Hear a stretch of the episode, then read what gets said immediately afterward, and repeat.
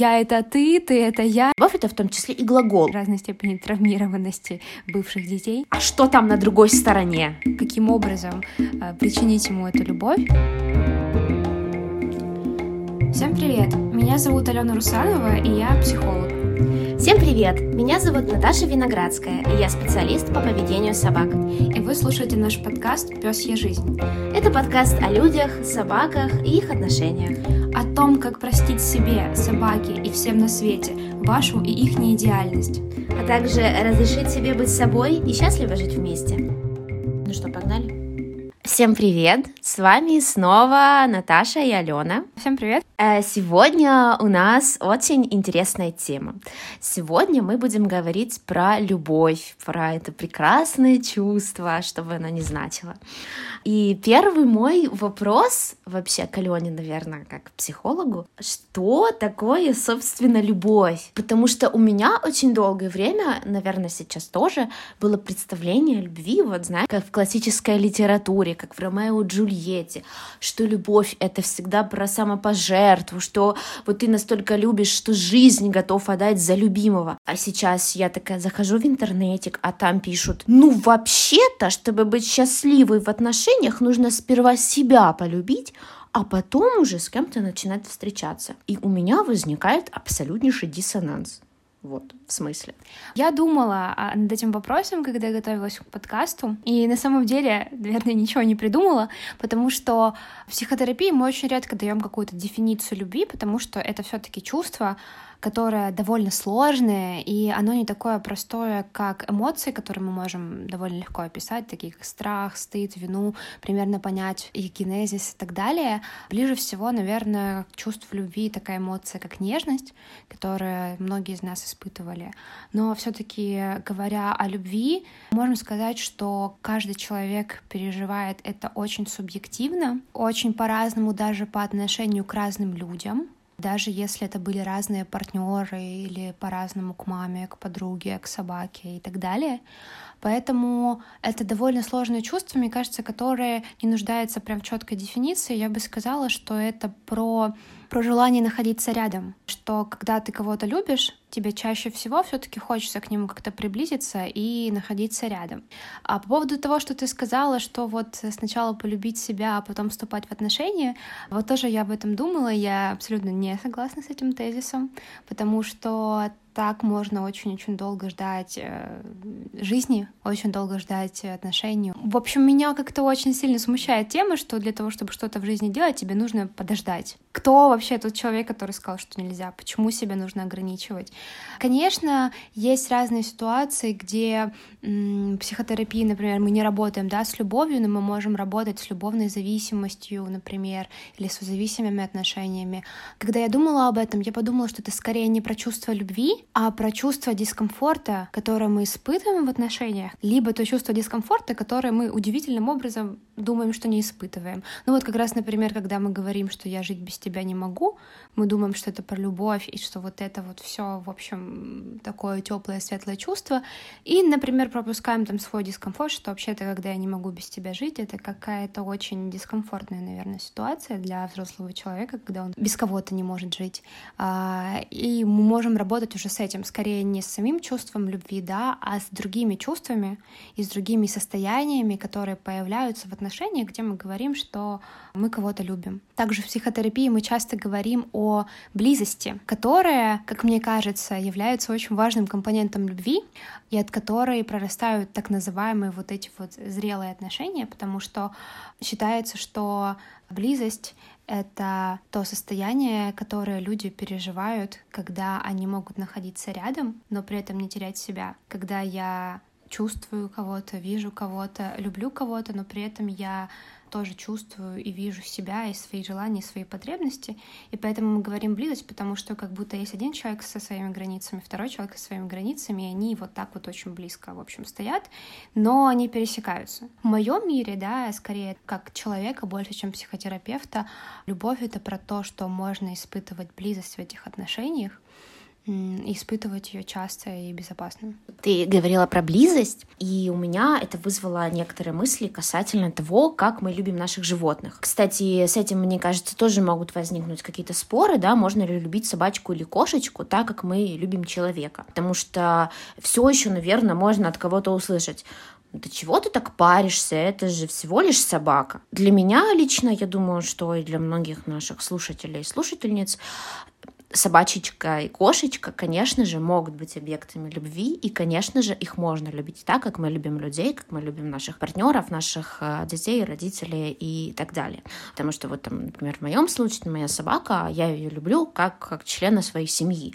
Кстати, вот уже интересный момент для рассуждений. Часто можно услышать, что вот там собака — друг человека. И мне очень любопытно, почему именно друг? Ведь я бы никогда не назвала свою собаку другом. Она, конечно, выполняет в том числе для меня роль друга. Мы много времени проводим вместе, мы вместе гуляем, то, что мы делаем со своими друзьями. Но в то же время я понимаю, что она для меня гораздо больше, чем друг. Она для меня член моей семьи. И, конечно, то, что я к ней испытываю, это гораздо глубже, чем дружба. Я про свою кошку точно так же могу сказать. Я недавно задумалась о том, что даже у меня на заставке стоит фотография не меня с моим партнером, а фотография моей кошки. Я подумала, что ты сейчас скажешь, что у тебя на аватарке стоит фотография твоей кошки, и я уже успела испугаться, если честно. Не, вот это вот я бы сказала про слияние, знаешь, когда непонятно кто. Я — это ты — это я — это кошка, кошка — это я, вот, и аватарка у нас общая. Вот это как раз про чувство неотделимости, мне кажется. Это, знаешь, как иногда я слышала о таком, что вот там, например, супружеская пара, они регистрируются в какой-то соцсети, вот у них есть общий аккаунт, там, я не знаю, Илона и Вова Антоненки, и вот у нас есть общая страничка в Инстаграме.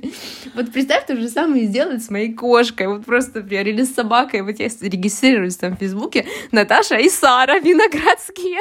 Интересно, конечно. Это про что? Ну да, это про слияние. Ладно, шутки в сторону. Я вообще-то хотела сказать о очень важной вещи. Именно о том, как мы выражаем нашу любовь. Потому что ты много говорила про близость. И ведь близость можно воспринимать, да, вот как в таком духовном плане, да. А можно воспринимать очень... буквально. Близость означает близко, означает приблизить к себе, да, обнять, поцеловать, находиться рядом, в непосредственном контакте и так далее. Почему я решила об этом сказать? Потому что очень часто мы нашу любовь к нашим кошечкам и собачкам выражаем очень по-человечески. Мы к ним подходим, их обнимаем, целуем, берем на руки, тёмаем во все места, говорим: вот моя пусечка-зайка. И для нас это проявление любви, да, вот быть с кем-то рядом, быть кому-то близко. В то же время наши там собачки и кошечки могут воспринимать это как угрозу, как абсолютно что-то непонятное для себя, да, потому что они другой вид, соответственно, они по-другому демонстрируют те или иные эмоции, да.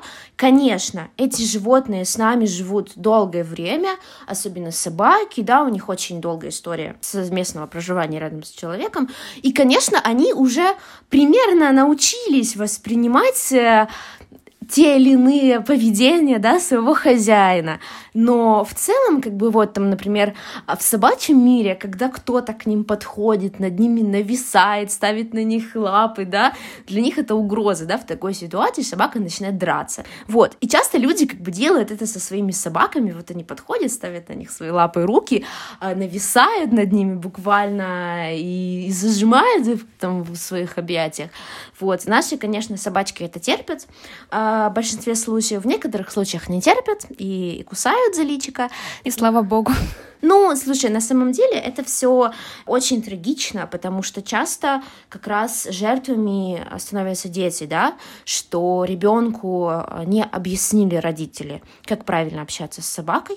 Ребенок знает, что если ты кого-то любишь, его нужно обнять, подходит к собаке, обнимает ее, зажимает первый раз, второй раз, сотый раз.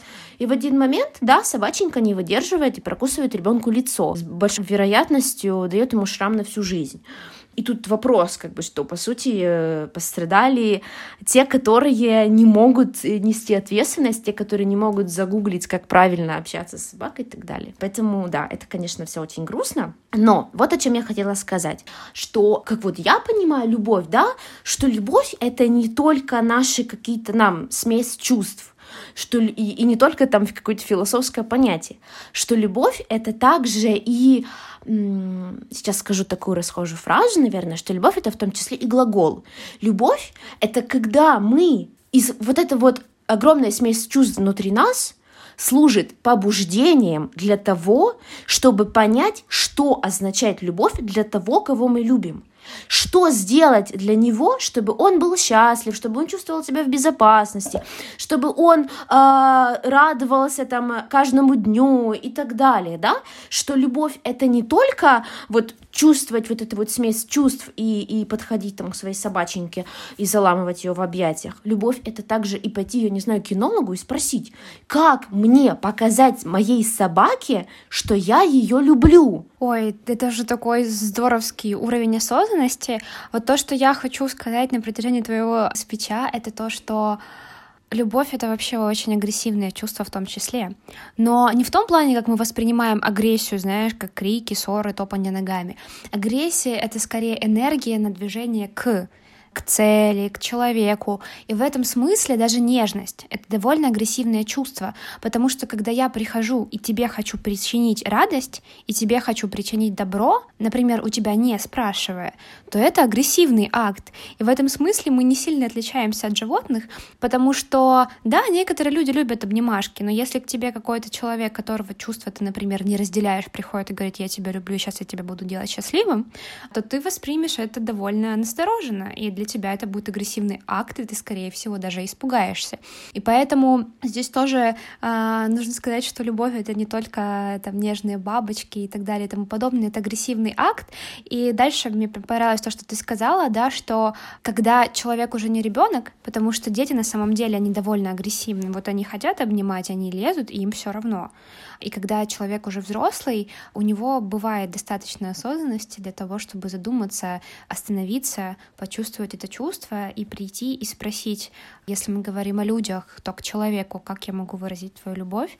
Или, например, понаблюдать за человеком, понять, что он любит шарики, цветы, брелки, не знаю, все что угодно, и постараться угадать, каким образом причинить ему эту любовь. С точки зрения животных у меня тоже была такая мысль, что, возможно, кошке моей не нравится, как я выражаю свою любовь. И как раз была вот мысль, на самом деле, спросить тебя, а как же так сделать, чтобы она поняла, что я ее там люблю, наверное. Мне кажется, что важное правило в том, как показать своей кошке, что я ее люблю, это в том, чтобы давать ей выбор, быть с тобой или нет в конкретный момент времени. То есть ты можешь предлагать ей свои объятия, но у нее должна быть возможность уйти от этих объятий, если, например, она сейчас хочет побыть одна. И вот это, когда животное понимает, что у него есть право выбора быть с тобой или не быть с тобой, и когда она выбирает не быть с тобой, ты не догоняешь ее, не зажимаешь ее в угол, не начинаешь ее тискать и так далее, животные становятся, как правило, очень ласковыми, потому что они как бы, понимают вот эту вот схему и понимают, они могут сами к тебе прийти, ласкаться с тобой, обниматься до той поры, пока им это комфортно, потом уйти, и никто за ними дальше не погонится. Слушай, что ты говоришь, у меня такой вопрос. Как тогда, если любовь — это такое агрессивное чувство, я не знаю, смесь чувств, как тогда отличить любовь от невроза? Например, про преданность собак ходят просто легенды. Вот это вот преданность до гроба.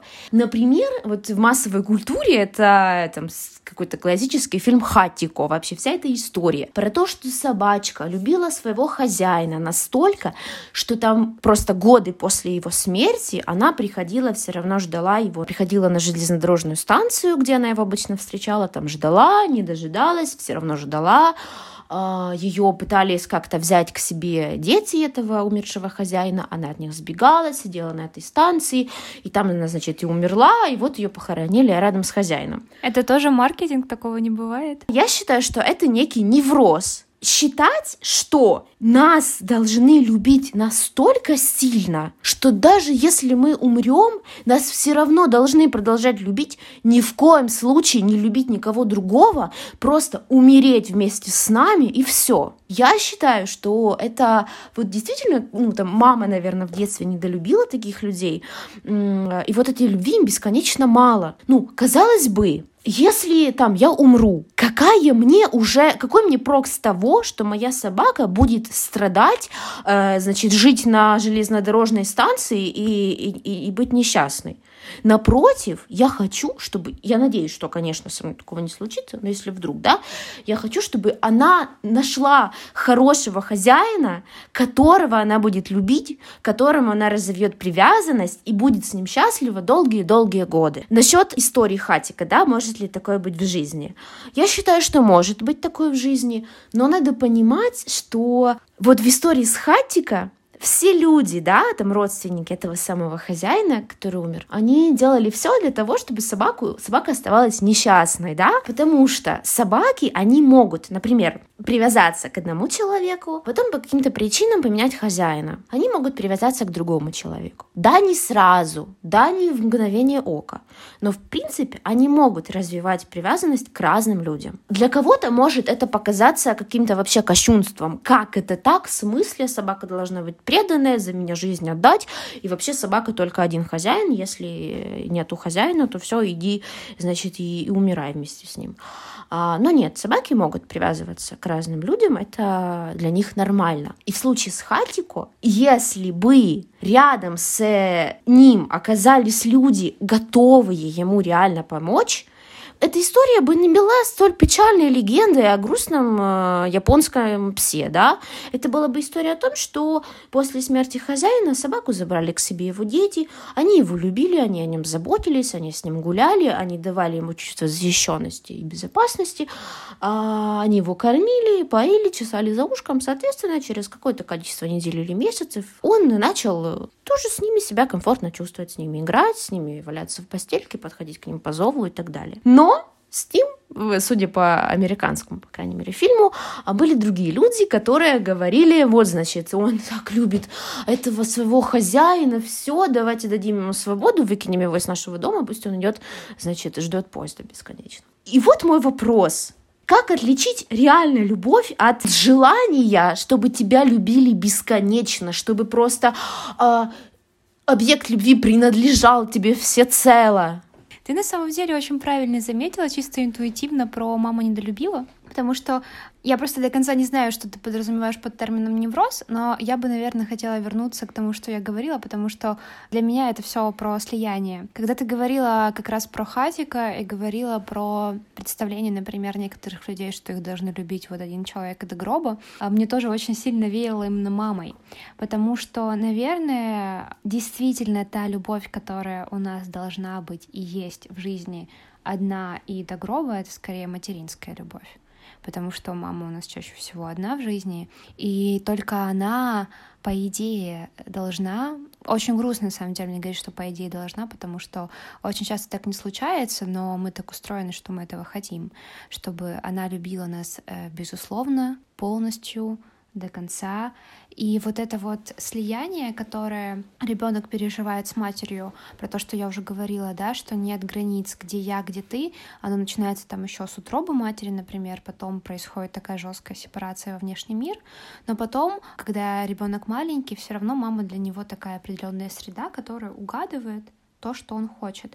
И очень часто, например, до сих пор можно видеть людей, которые очень сильно ждут, что их партнер будет угадывать то, что он хочет, как младенец, который плачет, и мама должна угадать, он хочет, чтобы ему памперс сменили или хочет, чтобы его покормить.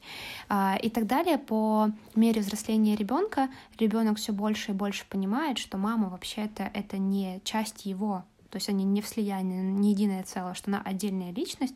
Он, конечно, об этом немножко фрустрируется, но это уже такая, условно говоря, здоровая фрустрация. И он начинает понимать, что мама отдельный человек со своими эмоциями, со своими чувствами, и он тогда тоже отдельный. И как раз тут формируется эта способность к близости, когда у нас не я поглотила тебя или ты поглотил меня, а когда мы оба отдельные, со своими потребностями, мы можем друг друга услышать, но при этом себя не потерять. И вот то, что ты говоришь про те отношения, где требуется, чтобы партнер был безусловно, безгранично, на все 100%, это вот как раз история огромного-огромного голода по материнской, на самом деле, чаще всего любви, по материнской фигуре. Мне тут еще важно сказать про то, что если мы посмотрим на наше общество, то мы очень редко найдем того, кого долюбили.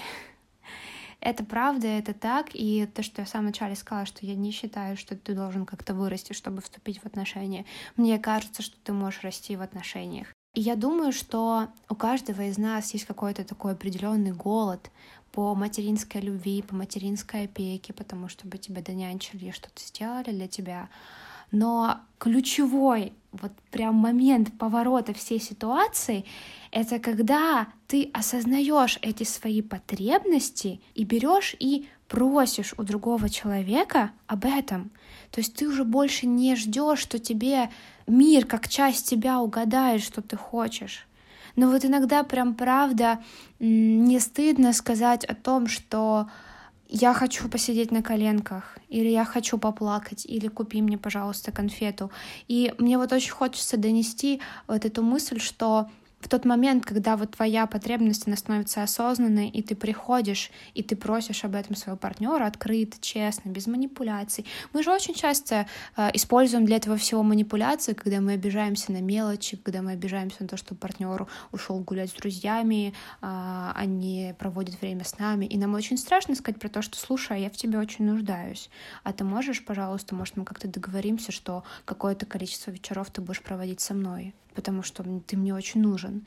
И да, иногда мы можем получить отказ. И в таком случае, когда это все легализовано, то у нас тоже есть шанс вырасти, потому что нам другой человек дал ответ из своей тоже взрослой позиции, то есть не ответ из материнской фигуры, в которой ты в слиянии, а ответ из такого же другого человека, что ну, сейчас не могу, сейчас мне это не подходит. И тогда ты замечаешь эту границу, ты замечаешь, что вот у меня есть такая потребность, а вот этот конкретный человек не может дать. Ну, может быть, тогда другого человека найти, а может, тогда можно с кем-то другим удовлетворить эту потребность. Когда наступает у человека этот момент про то, чтобы осознавать потребность и о ней просить, мне кажется, это очень важным, и это превращает как раз нас, взрослых людей, а любовь, так называемую осознанную любовь. Потому что, когда мы в слиянии, это очень часто про очень такие сильные штормовые чувства. Но там, правда, очень сложно заметить другого человека и, правда, понять, какой он. Потому что у нас очень много есть фантазий о том, какой он. И мы имеем дело, скорее всего, не с ним, а со своими фантазиями о нем. И поэтому это вряд ли можно назвать близостью.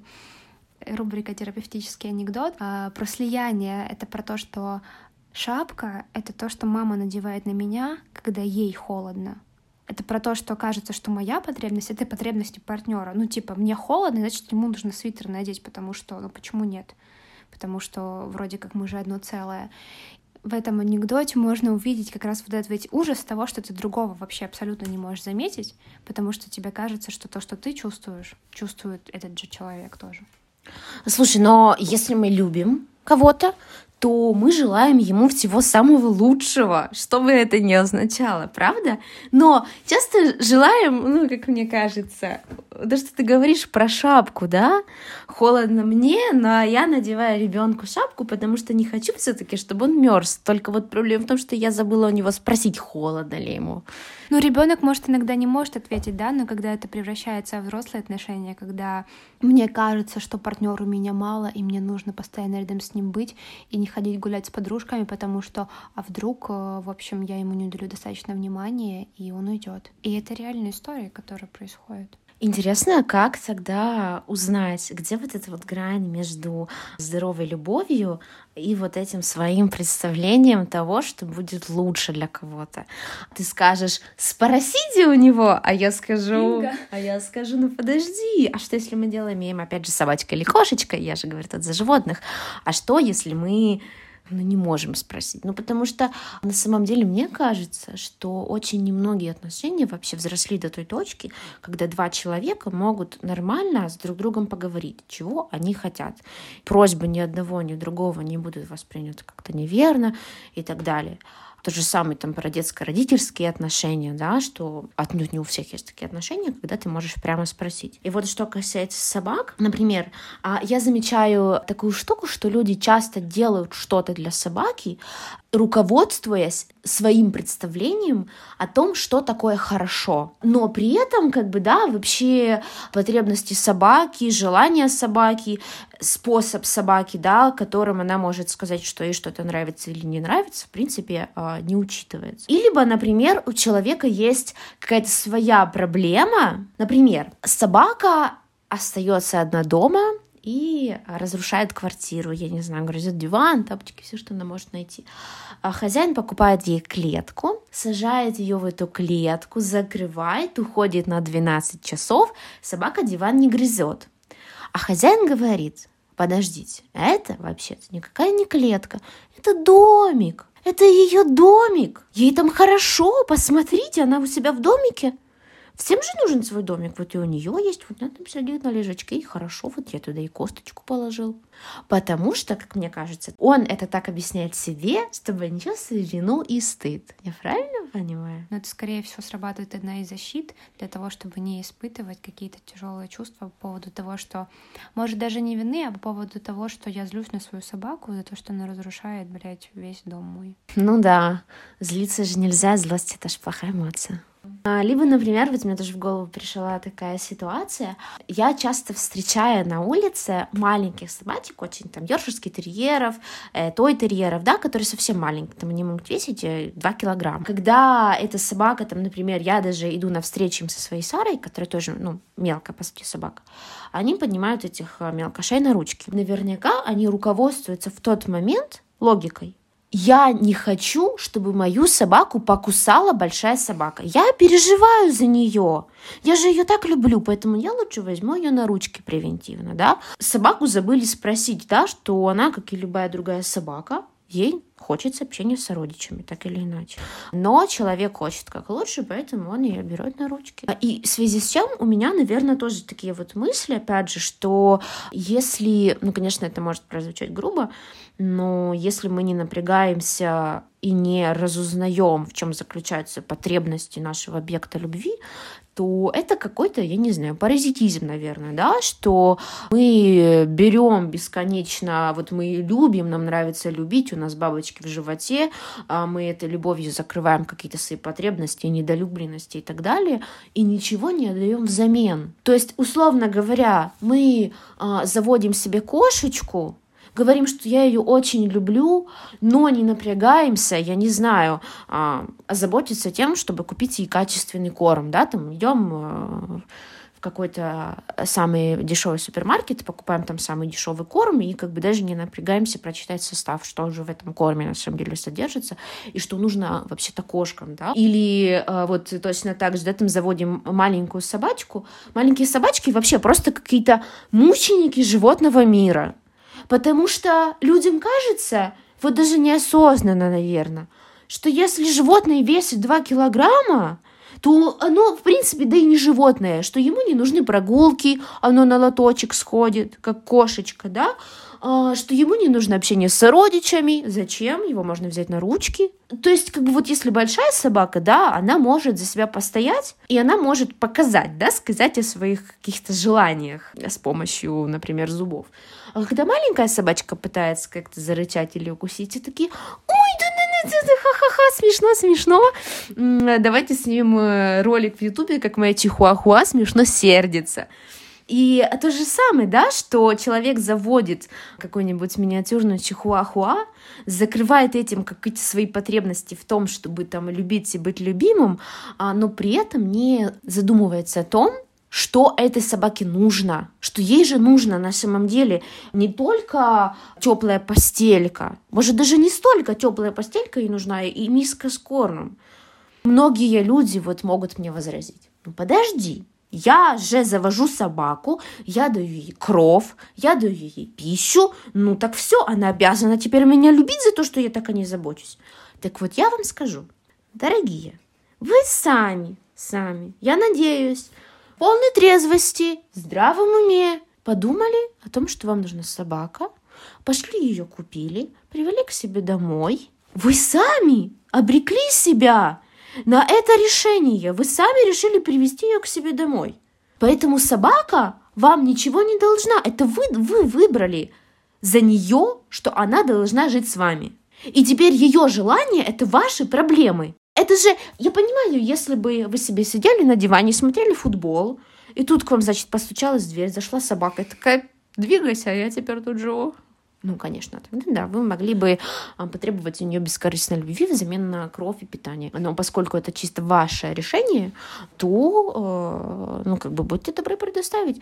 Но, кстати, если мы не закрываем потребности наших животных, это все чревато проблемами поведения и чревато походом к кинологу или зоопсихологу, специалисту по поведению кошек, собак и так далее, и к психологу. В общем, если не будете удовлетворять потребности своих собачек и кошечек, станете нашими клиентами. Я тут на фоне ржу очень сильно, потому что мне кажется, что в твоем спиче можно заменить собаку на ребенка, и по сути будет все абсолютно то же самое. Потому что правда, когда ты становишься родителем, это твое решение завести ребенка, и ребенок также тебе ничего не должен, он не должен тебя радовать, он не должен быть красивым, умным, удобным, чтобы тебя, прости господи, не позорить. Он не должен быть вообще никаким. Это твоя задача распознавать его потребности. Да, присутствовать не только номинально, это про то, что да, не только брать его на ручки на прогулку, не только его кормить, но все-таки присутствовать эмоционально, эмпатировать ребенку, объяснять ему его эмоции, чувства, как-то с ним взаимодействовать. И это на самом деле охренеть какая работа, которая очень часто при решении завести ребенка и, как получается, собаку остается за скобками. На самом деле это очень и смешно, и грустно одновременно, потому что какие-то, похоже, дыры людей часто закрываются другими людьми, и потом эти люди закрывают свои дыры другими людьми, и это такая вот история, которая тянется просто бесконечно. Слушай, я хотела все-таки спросить. Ты говорила там про родительскую любовь к детям, но можно ли любить и в то же время не принимать? Вот ты кого-то любишь, понимаешь, вот он мой ребенок, или родитель, или собака, или кто угодно. Я его люблю, но что-то он, не такой, как мне бы хотелось. Да.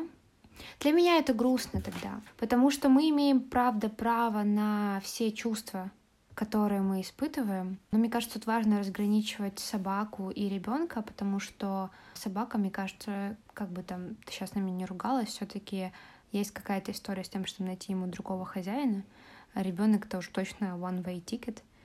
И, к сожалению, поэтому очень много у нас разной степени травмированности бывших детей, потому что люди заводят детей со своими ожиданиями о том, какими они будут, или о том, что материнство им принесет, и ожидания не оправдываются. А дети — это такие существа, которые очень сильно впитывают эмоции. Им иногда даже не нужно говорить ничего, вот просто какого-то осуждающего взгляда, скинутой брови. Им правда достаточно для того, чтобы почувствовать себя непринятым, почувствовать себя каким-то осуждаемым. И родители могут даже как-то не выказывать свои эмоции, да, а просто быть холодными или невербально показывать свое неодобрение, и ребенок это обязательно считает. Тут мне просто очень грустно, и, наверное, с этим, правда, ничего нельзя сделать. Кроме того, что радоваться, что наконец-то есть тенденция рожать позже, приходить к материнству осознанней, ходить к психотерапевту перед тем, как стать матерью. Очень нормально испытывать какие-то ожидания перед материнством, да, ожидать, например, что твой ребенок будет таким, или чувствовать, что вот я так хотела, чтобы мой ребенок был умным, а он, не знаю, тупой, как пробка, например. Вот так переживает эта мать. Это нормально так чувствовать. И запозорить себя — это тоже не вариант, потому что, когда это твой ребенок, вы с ним настолько близки, что он все равно считает, рано или поздно, что ты считаешь его каким-то таким.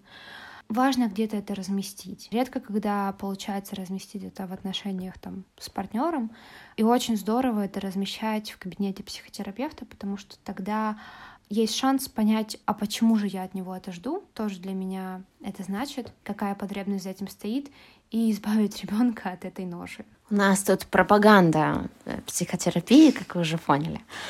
Нет! Я все-таки спрашивала, знаешь, о чем? Что вот ты сказала, да, там с собаки можно найти новый дом, но если ты ее любишь, то ты не будешь искать ей новый дом. Вы будете мучиться оба. Ну вот, как бы мой вопрос. Ты очень сильно любишь, но думаешь, что-то он мне не нравится. Вот это вот может ужиться в одной голове? Как не сойти с ума, да, ходить к психотерапевту? Мне сейчас просто икается история одной моей знакомой. Я думаю, что не против, если я не поделюсь, потому что у нее как раз такая ситуация. У нее очень сложная собака. И она рассказывала, что она прям несколько раз думала о том, чтобы отдать собаку. И они вместе с парнем рыдали просто, когда думали, что не будут ее отдавать.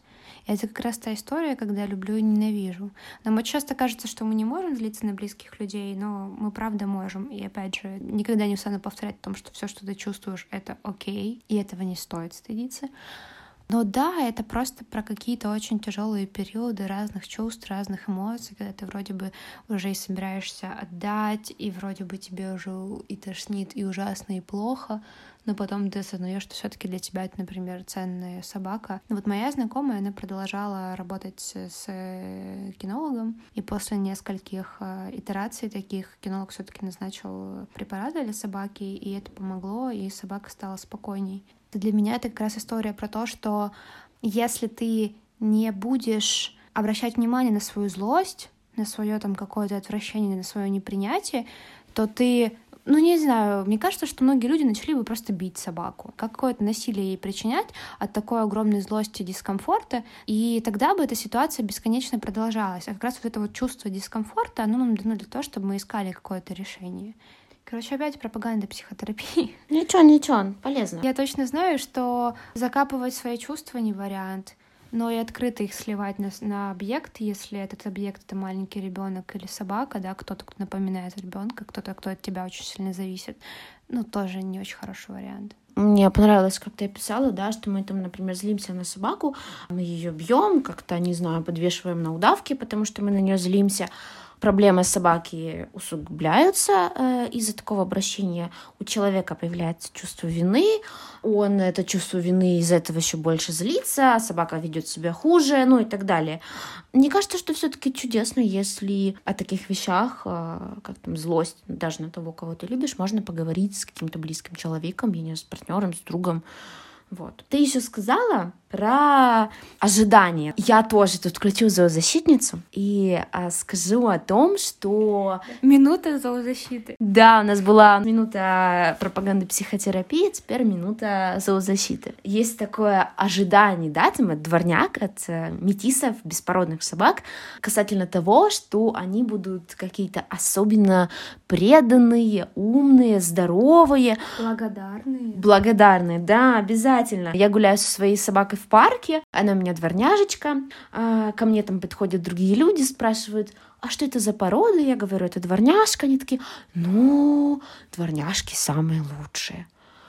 Дворняжки чудесные, в той мере, в которой чудесные все остальные собаки. Дворняжки точно такие же собаки, как все остальные, и собаки не могут испытывать чувство благодарности, по крайней мере, до ныне наука не выявила у них такой способности, да, то есть, например, там вы спасаете собачку с улицы и ожидаете, что она будет вам благодарна, соответственно, из благодарности она будет себя вести хорошо, она будет послушной, она будет вам преданной, не будет грызть ваши тапки и так далее. Что чувствует собака? Меня привели в непонятное место, мне страшно, кто эти люди, что это за место, она никогда не жила в квартире, в городе, ей страшно, стрёмно, и вообще какие-то люди еще лезут ко мне со своими обнимашками и ожиданиями. Тоже важно понимать потребности объекта нашей любви, немножко обращать внимание, да, вот как ты говоришь, избегать слияния, или как это называется, да, и немножко смотреть, а что там на другой стороне, да, вот что там происходит. И касательно дальше говорят, что дворняги самые преданные. Опять же, я называю это невроз, может, это не психологический особо термин, но для меня это вот опять же, да, там, я такой недолюбленный человечек несчастный, которого родители недолюбили или кто-то недолюбил, поэтому я беру дворнягу, не породистую собаку, а дворнягу. Почему? Потому что дворняга будет мне благодарна за спасение, дворняга будет более предана мне, потому что я ее спас, будет любить меня бескорыстно, безусловно, до конца своих дней. Если я умру раньше, она будет там страдать и будет, я не знаю, умирать вместе со мной на моей могиле. Трагедия в том, что дворняги, как и все собаки, такими чувствами не обладают. И, конечно, было бы славно не переносить на собачник наши какие-то незакрытые, как это говорится, гештальты. Вот. Мне сейчас хочется вспомнить фразу моего тренера. Безусловно, нас могут любить только те, которые в нас не нуждаются. И в этом смысле мне кажется, что собака все-таки нуждается в человеке. Я помню, что ты говорила про это, про то, что собаки не должны жить на улицах, про то, что они все-таки нуждаются в заботе человека. И в этом смысле, если говорить о людях, то те, кто могут нас любить, безусловно, это опять добрый вечер, наши родители. И мой личный совет, наверное, слушателям подкаста, если вам кажется, что ваши родители не такие, есть очень большой шанс найти это у бабушек, дедушек, например, потому что у них уже спеси поменьше, а жизни прожито побольше. Это, правда, очень здоровское чувство, когда ты понимаешь, что кто-то все-таки тебя любит, безусловно. Но это, правда, точно не собаки. Мне, кстати, кажется, что вот ты сказала про бабушек и дедушек. Я могу ошибаться, но, возможно, у них просто и ожиданий, наверное, поменьше. Могут состроиться ожидания на детей. Но я просто не знаю, я в этой теме разбираюсь не очень, но я как-то себе мало представляю, чтобы кто-то строил ожидания насчет внуков. Ну, конечно, если это какой-то, я не знаю, основатель династии, какой-нибудь Ротшильд, я полагаю, что да, это нормально мыслить на несколько поколений вперед и думать, что вот, значит, мой внук продолжит мою династию. Но в условиях обычных семей, ну, я не знаю, я как-то с таким даже не сталкивалась. Обычно наоборот, что для бабушек и дедушек внуки — это какие-то сладкие ребятки, которых нужно баловать, любить, обнимать и, не знаю, разрешать им то, что не разрешает мама с папой. В общем, мне очень не хочется называть что-то истинной любовью, что-то не истинной, потому что мне кажется, что все мы люди, и мы все имеем право чувствовать так, как мы чувствуем. Мне очень не хочется кому-то прийти, знаешь, такими грязными ногами в дом и сказать: ты любишь не по-настоящему. И в этом смысле мне просто хочется давать людям надежду и говорить им скорее про то, что все оттенки чувств, которые они испытывают, они важны.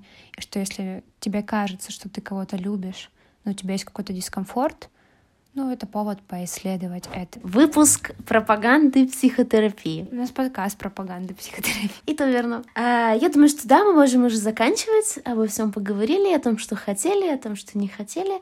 В общем, ставьте нам 5 звездочек, пишите нам свои прекрасные отзывы, советуйте нас своим друзьям, коллегам, родителям и так далее. Вот, мы будем стараться делать для вас выпуски почаще. Всем пока. Пока-пока.